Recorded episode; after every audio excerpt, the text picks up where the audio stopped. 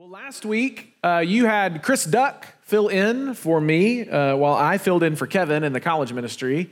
Um, and while that was a ton of fun, I missed you guys, and I know that Chris did a phenomenal job thinking about the just the sovereignty of God in your life, um, how we can trust Him in all things, and in some ways we're going to continue that a little bit today. It's one of the big things in the, in James's letter, but I do just want to say, as a matter of public record, thank you to Chris. So if you see him and you haven't said thank you, uh, please do so. It's a huge, huge help that we have brothers who uh, are willing to teach and able to teach, and he is both. So uh, today, though, we're looking at James 5, verses 7 through 12. So just a couple of verses with one big idea in mind, and that is the idea of patience. Patience. So the title of our message this morning is Patience as a Way of Life. What do we know about patience? Now, I think what we probably all know is that we are not patient. Uh, whatever it is, I don't have it naturally. Uh, maybe, maybe you do, uh, but I don't.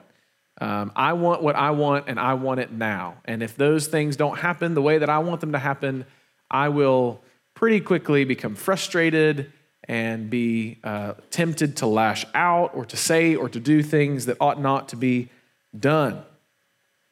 Well, I have a, a definition on the screen. This is from uh, one Bible scholar. I think how he said it was really, really good. So if you want to just take that picture or try to write that down as I read it or just listen along. Patience is the ability to take a great deal of punishment from evil people or circumstances without losing one's temper, without becoming irritated and angry, or without taking vengeance. It includes the capacity to bear pain or trials without complaint, the ability to forbear under severe provocation, and the self control which keeps one from acting rashly, even though suffering opposition or adversity. Now, in my own life, and maybe in your life, we might confess, my picture is probably not next to that definition, right? Like, I'm not the model, I'm not the example of someone who is patient. When I get provoked, when I get ridiculed, when I uh, take some kind of punishment from circumstances or people, I do lose my temper. I do become irritated and angry. I do want, at least, to take vengeance into my own hands. I complain when I hurt. I lack self control. And so, on the front end of this, James is going to say, Brothers, be patient. Because we need this command to ring in our ears as followers of Jesus. So, what we're going to see though this morning is that this command is not a command for the impossible. That if we are actually brothers in Christ of James, brothers and sisters in the family of God, patience is possible. And not only is patience possible for us, there's a historical precedent. There are brothers and sisters who have gone before us who have modeled this kind of patience. And then we'll also see at the end, it produces a principle in us of how we live and especially how we speak. So let's read our text this morning, starting in verse 7, and we'll dive in. Be patient, therefore, brothers, until the coming of the Lord.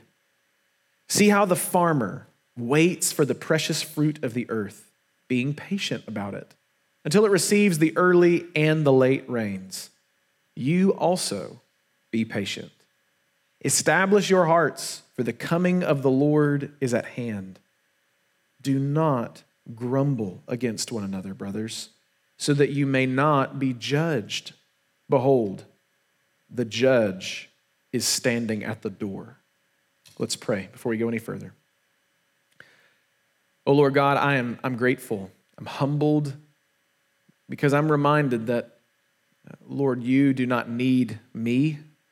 Um, my cleverness and intellect and even experience and even passion and desire are not the things that the people of God need. What we need, what I need, what the students and leaders need is you. We need to be refreshed by your spirit. We need to be instructed by your good word. And so, Lord, I pray that you might help me to do just that, to be the means by which you bless and encourage and challenge and edify your people. As we spend time this morning diving into your word, remembering the gospel, and being spurred on to faithfulness, would you keep our hearts tender, our minds focused? Would you do what only you can do this morning in our hearts and in our lives as we sit under the authority and the power of your good word. We ask this in Jesus' name. Amen. Well, number one, for our time this morning, patience is possible. Patience is possible. This is good news for us. Uh, it's good news for me as a parent um, because I don't know if you've ever, you've ever heard either uh, the terrible twos or if you somehow get through the second year unscathed, having a three-nager Maybe you've heard those words before. I think, I think we're right in the middle, right? He'll, Abe is going to turn three in October, and we're watching this transition happen of like, you know what I want to do today? The opposite of everything you've said. Like that's where we're at right now. And in that season of life, it is hard. It's hard. And what it is doing is it's proving to me, I mean, Whitley's a saint. But it's proving to me that the patience that I thought I had, I do not have. That the kind of long suffering that I thought I could embody and practice is woefully insufficient. In fact, I am desperately dependent on the Lord. And James here is speaking into not the exact same situation, not a bunch of believers running around with toddlers, but he's, he's speaking to a group of believers who are suffering under persecution and hardship, and his command to them is to be patient. It's not optional for the believer to meet the sufferings and problems and frustrations of their world any other way. Be patient, therefore, brothers. That is a command, but it is a temporal command, meaning it has an end date, it has a final goal. And what is that? Look at verse 7 until the coming of the Lord. Be patient, therefore, brothers, until the coming of the Lord. Now, why would this be the case? Because when Jesus returns, when, when our Lord comes back to make all things right, all that would test our patience will come to an end. Right responses to our circumstances will be finally secured as right and good when He comes to renew and restore all things. Patience, in other words, will give way to God's final justice. And that's helpful for, for believers in the midst of persecution and suffering. Because when they receive unjust treatment, when they feel like they've been overlooked or maligned or taken advantage of or not loved well, the desire to get even or to get right might crumble and destroy any patience that they might have. But if they remember, all that God does is right, He will do right. God is the one who will make things right, not me. That's not my responsibility. Then it gives them the encouragement and the empowerment by His Spirit to wait. To wait. James gives us a really clear example of this with farming. He says, Consider the farmer. In, in those days, in that context, planting would take place in the fall, which would be followed by the early rains. This would be like late fall, kind of a, a small wet season.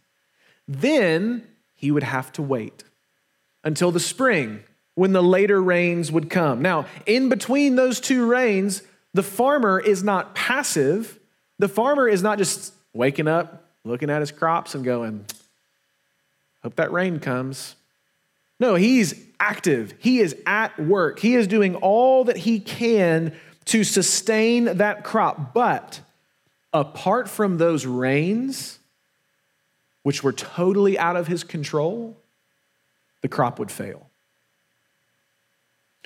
When we go through difficulties, when life is just tough, when we're suffering, we're often surrounded by things that are out of our control. And we try to find ways to get control, or we try to manipulate as much as we can to feel like we have control. But perhaps in the midst of your life right now, whatever you're going through, perhaps the Lord is telling you something. Perhaps He's cultivating that fruit of the Spirit called patience in you. And no doubt the language of early and late rains, when the believers who heard this, uh, when they heard that language, they would have been reminded, at least many of them, of the language of God's blessing. So I'm going to put Deuteronomy 11 on the screen. Listen to what this says. It says, If you will indeed obey my commandments that I command you today, to love the Lord your God and to serve him with all your heart and with all your soul, he will give the rain for your land in its season, the early rain and the later rain, that you may gather in your grain and your wine and your oil. And notice the point that I'm making. It's, it's not that if, if I do exactly what God's word tells me to do, then I won't have any problems. It's not that if I'm faithful to be patient in all of my tribulations, that all my tribulations will go away. It's that the Lord will provide his blessing. He'll provide his blessing. Patience, which requires trust in the Lord, leads to his blessing. But our hope cannot be in the late rains. Our hope cannot be in the, the meeting of the need. If patience is all about not having to be patient anymore, then we will find ourselves quickly impatient. No, patience is rooted in, our hope is in the coming of the Lord. So we must establish or strengthen or fortify our hearts because Jesus, our great hope, will come. We can be patient now because we know the end of our need for patience is near. Um, I enjoy now, it's, it's crazy to say that word, I enjoy running. If you'd asked me 18 months ago, I would have said the only time you'd see me running is if there was somebody trying to kill me or you know some kind of funny thing like that. But I enjoy running now. That's not to say that running is always enjoyable, right? So if you if you run long distances, you have different kinds of runs, different kinds of workouts. You have, you know, speed work where you're trying to work on your pace, you have easy runs where you're trying to work on your heart rate, and then you have the long run right? So if you're training for, let's say you're training for a half marathon, that's what I've done. There will be times where you're going to get ready to go run 9, 10, 11 miles just straight up. That's a long time. And what, what runs out in your uh, capacity to complete the run at that point in your training, if you're saying, I'm going to go run 11 miles and you're not being absolutely crazy about it, your, your heart rate and your, your cardio is not the problem and your muscles are usually not the problem. What will keep you from finishing a long run the way that you intend to complete it is your mind. Is your mind. It's you thinking, I've got to quit. I've got to stop. I got to, I, I can't keep going. I can't keep doing this thing. I'm, I'm running out of air. I need water. I need food. I need, you don't need those things your body is trying to convince you that the path of least resistance is the best path. And one of the beauties of getting into something like running is it's proving to yourself and proving to your mind that you actually can go further than you really believed was possible. Your, your body is ready to go, your, your heart's ready to go, your lungs are ready to go. It's just, it's, it's all up here. And that takes time. You're going to fail. Like there have been plenty of times where it's like, well, I wanted to do this, but I ended up doing that, right? But over time, I, I begin to really believe and know okay, I only have two miles to go. I've already ran nine. So I know that the end is coming, so I can persevere, right? And I just keep telling myself, like, you know, you, you run a half marathon. It's 12, it's 13.1 miles. It's basically four 5K runs and some change. So you'll run and you get halfway done, you're like, oh, I just have to run two 5Ks. That's easy. I can do that. Where you start to you start to show yourself the truth of what's in front of you. Not this is some impossible thing that I can never overcome. It's oh, it's just this and this. We start to think clearly about what's in front of us. We start to believe and actually practice what we are really able to do. In the same way that I know that the end is in sight for a long run and it helps me persevere, as Christians, we know that Jesus is near. He's coming soon. Now, by soon, I don't mean he has to come by next week or he's not going to be faithful to his promise. Right? James believed that Jesus was near. It's why he says things like, the coming of the Lord is at hand, it's near. The judge is standing at the door. Well, what does that mean? It means not that his return has to be within this immediate time frame. It means that there is nothing left for him to do except come back. There's no like stipulation in the universe that says, well, Jesus has to do this, this, this, and this, and then he can come back, but he hasn't done these two things yet. From our perspective, in our understanding of things, and according to God's revelation, he, his return is imminent, meaning it could come right now, or five minutes from now, or five weeks from now, or 50 years from now. But it could come at any moment. That's why Jesus says in Mark chapter 13, Matthew chapter 24, but concerning that day and that hour, no one knows. It's going to come like a thief in the night. You won't expect it. And because that's true, because I know that Jesus could return at any moment, I can continue to be patient. I can be patient a little bit longer. I can be patient a little bit longer.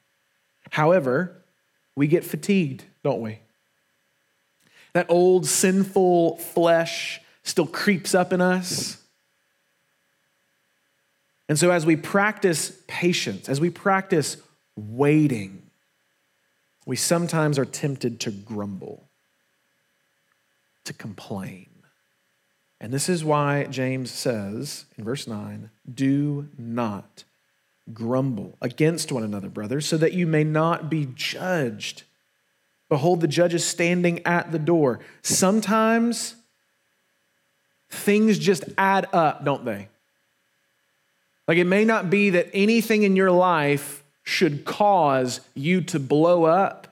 But that last little bitty thing was the 50th thing, and you've just lost your strength. Or, or maybe you've been dealing with a, a an interpersonal problem, maybe a problem with another person, and, and those little darts and those little nicks and cuts in and of themselves are not very significant, but when it happens over a year, you realize how much you've bled we get tired. And it's difficult for us to be honest that maybe there's just some people we don't like. And so it's easy for us to vent or to lash out or to grumble against them. I know in my own life, the opposite is true. The people I am most liable to grumble against are the people that I love the most. As Christians, we do not have to be strong all the time.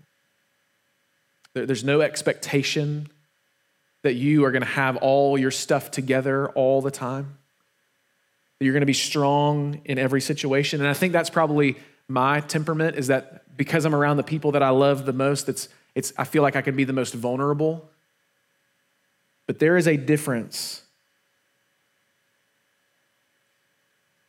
between being weak and being filled with the flesh. There's a difference between feeling my need and walking in sin.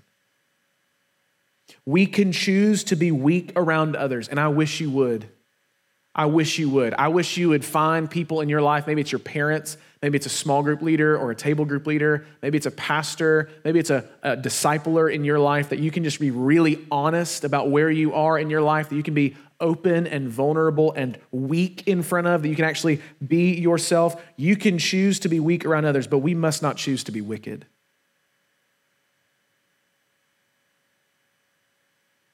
Because the judge is near.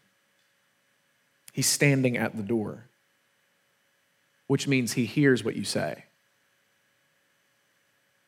And so, in my own life, I mean, like, just to be honest, one of the convictions in my heart as I have read over this text this week is man, I, I sometimes confuse weakness with wickedness. I sometimes confuse making my tiredness known and grumbling and complaining. I'm, I'm never let off the hook to not produce the fruit of the Spirit, which includes patience. I am let off the hook to just be nailing it all the time and act like everything's okay. But that doesn't give me the, response, the, the right, it doesn't give me the option to grumble, to groan and complain. So hold on. Be patient. Wait on the Lord. And remember, what's happening to you is nothing new. So these last two sections, smaller than the first, kind of ornament what we've talked about so far this morning. Look at verse 10. As an example of suffering and patience, brothers, take the prophets who spoke in the name of the Lord. Behold, we consider those blessed who remain steadfast. You've heard of the steadfastness of Job, and you've seen the purpose of the Lord, how the Lord is compassionate and merciful. So, number two, not only is patience possible, patience has precedent. James says, Look, what I'm telling you to do is not new in the story of redemption. It's not new in the story of the people of God. Take the prophets. These, these, these men of God that you know, that I know, we know their stories. Think about their lives. So he's encouraging us, he's encouraging the brothers and sisters by reminding them that there are those who have gone before them and have done what he's saying. The prophets were servants of God who spoke the word of the Lord, often in very difficult circumstances. In their own times, they were not liked, but they persevered. They remained steadfast in their suffering. And now, if we look at both history and the scriptures, we recognize those characters, right? The, the kings of those days who enjoyed prestige and power, well, they're now seen for who they are right? We don't name our children Ahab or Manasseh. We name them Daniel and Jeremiah. We don't name them Nebuchadnezzar. We name them Isaiah. And the prophets were considered blessed. Blessed. But if you looked at their lives, you may not think that they're very blessed at all. If your career was filled with ridicule, if your job was to get people to go one way and they consistently went another, I doubt folks would look at your life and think, man, she is blessed. But they were. They were faithful. They remained steadfast. They were led by the Spirit. They were clinging to the promise of the one to come. They knew that repentance would lead to life and they trusted God to make things right. Now, James gives the specific example of Job. Now, if you are not familiar with the story of Job, Job is a righteous man, faithful to the Lord, believing in the promise, and, and there's this mysterious, interesting conversation in heaven or in a heavenly place where God and Satan are talking, and the Lord is like, Have you considered my servant Job? This is Aaron's paraphrase. He's legit. He worships me, he loves me, he's faithful to me. And Satan goes, You know, he only does those things because you give him stuff. He only does those things because you've blessed him materially. You've given him a great family, you've given him money, you've given him crops, you've given him land, you've given him animals. You take that stuff away, he'll curse your name. Again, paraphrase, the Lord is like, bet. He says, okay, you can, you can take those things away, just don't harm him. Which that's a whole nother sermon about is who's in control of all these things. The Lord is, because the devil's on a leash. Uh, but he does those things. He takes away all of his material goods. His wife looks at him and goes, I don't know why you're so believing in this God person. You should just curse him and die. Your life is awful. And Job says, Woman, you were talking like a madman. You're talking like a fool. If we receive good from the Lord, should we not also receive trouble? He, he recognizes that, that the Lord is in control of his life, and all the things that come his way are by his good providence, his faithful hand, and he is worthy to be trusted. Naked I came into this world, naked I will return. Blessed be the name of the Lord. James says that the purpose of the Lord is seen in the story of Job. When we look at his story, we see God allowing great hardship to fall on this man. And yet, James says, what we see of God in that story is that he is merciful and compassionate. So look again at your hardships. Look again at the frustrations in your life. If they are exposing your dependence on the Lord and lead you to cling with all your might to Jesus, then those things that you are enduring are gifts. If they get you to see the truth that apart from Jesus, you can do nothing, that He is the just judge who will make things right, not you, then that is His mercy at work. If the things that demand patience from you produce the fruit of the Spirit in your life and conform your heart to the heart of Jesus, then God's providence in your life is full of compassion. He wants and knows what's best. His wisdom in your circumstances, in your life, in your hardships, it's worthy of your trust. The question is will we see it? Will we see our life in that way? Do we surround ourselves with folks who can remind us of that truth when it's hard to see? I'm telling you from personal experience, those people are worth their weight in gold, who love you enough to look at you in the eye and say, the way that you're viewing these things is wrong. The way that you're acting in this way because of this thing is wrong. I understand it because I'm a sinner too. But you can't live that way. That's not godly. That's not filled with the Spirit. That's some other thing. And if we see rightly and live accordingly, we will be marked by a certain kind of speech. If we live our lives this way, if we live a life of patience, if we look at our lives and see that our circumstances, if we're faithful like the prophets before us, will lead to blessing, it will produce a kind of word on our lips. James has hammered the idea of speech in his letter, and this passage is no exception. Look at verse 12.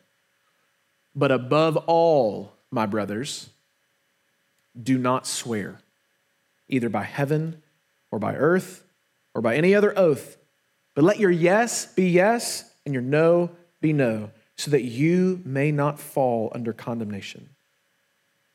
So, third and finally, patience produces principle. Patience produces principle. That's a lot of P's this morning.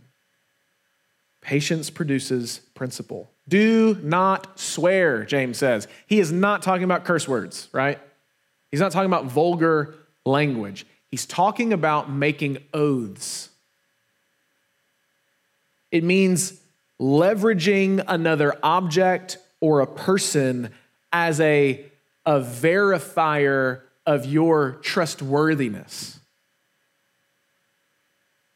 Some oaths or swears are clearly invalid and should be avoided, right? So if I vow to sin, if I like, I swear I'm gonna murder him, you shouldn't do that.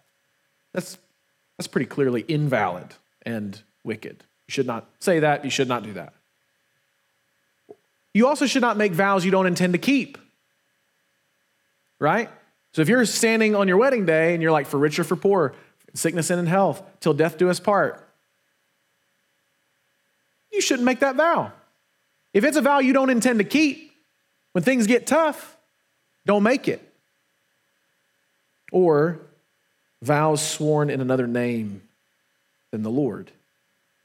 If you put your trustworthiness on the back of another thing, here, here's, here's something that was said a lot when I was growing up I swear on my mama or on my mother's grave, as though like my honesty is dependent on how much I love my mom. That's an invalid oath. This is, this is, the kind of thing that James is talking about. We don't make those kinds of swears or oaths or vows. Why? Because you and I, as patient followers of Jesus, should not have two levels of speech. We shouldn't have, well, there are certain things for which I really want you to trust me and believe that I'm honest, which means there are other things where it's like, mm, it's okay if I don't really am honest, if I'm not honest all the time, I don't actually fulfill my word, if I don't actually keep my word. I can say that I'm going to do this, but I'm actually going to do that. Or I'm going to say I'm going to do it this much, but I'm actually just going to kind of do it this much. Or I'm going to say I'm going to do this thing for you at this time, at this place, and then be like, mm, eh, if I do it another time, it's all right. Now, obviously, some of those things are culturally bound. We are uh, addicted to timeliness. That's not the kind of thing I'm talking about.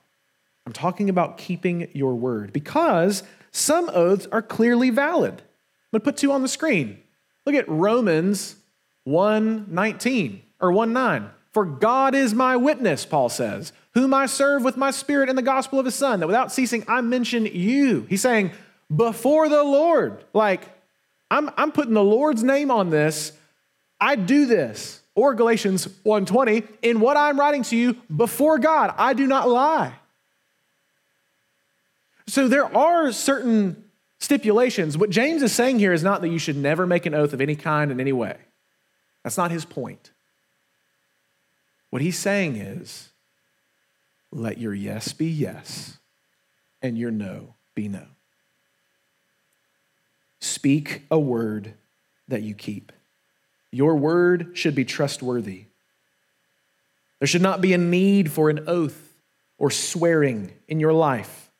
If you say you will do something, do it. If you say you won't, don't. And James continues this with a warning. Why? Why do we say these things? Why should our yes be yes and our no, no be no?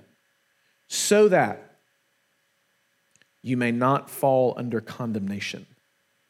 Now, I wonder, because James is talking to the brothers and sisters, right? He's talking to believers. So, condemnation in this context can't mean separation from God. It can't mean you don't go to heaven because he's talking to Christians. And we know that those whom God has chosen to love, he will love faithfully forever. Once you are in his hands, nothing can get you out of his hands. So, what does he mean by condemnation? I, I wonder if some of us feel distant from the Lord, or perhaps we're experiencing an acute season of discipline because of the way that we dishonor this command. Like some of us are wondering why my life is so hard and why God seems so far and why things just don't seem to add up. Perhaps it's because you don't keep your word. Perhaps the way that you speak invites a kind of condemnation. The reality is, all of us fail. We all speak half truths. We all leave information out, don't we? And we are impatient. That's plain. We let life get under our skin. But in all this, we remember two very important things. First, Jesus was perfect in patience, and his words were always faithful and true. Like a lamb, he was led to the slaughter, and he opened not his mouth.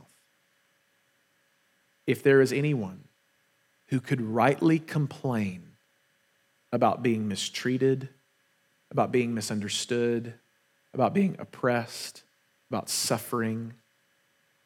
It was the one who kept his mouth shut. That's instructive for us because our eternal hope rests in his faithful work, not in your ability to keep it together today or for my ability to keep it together when my son pops off at 2 a.m. Thank the Lord that our hope, that my hope is not bound up in that because we would all be hopeless.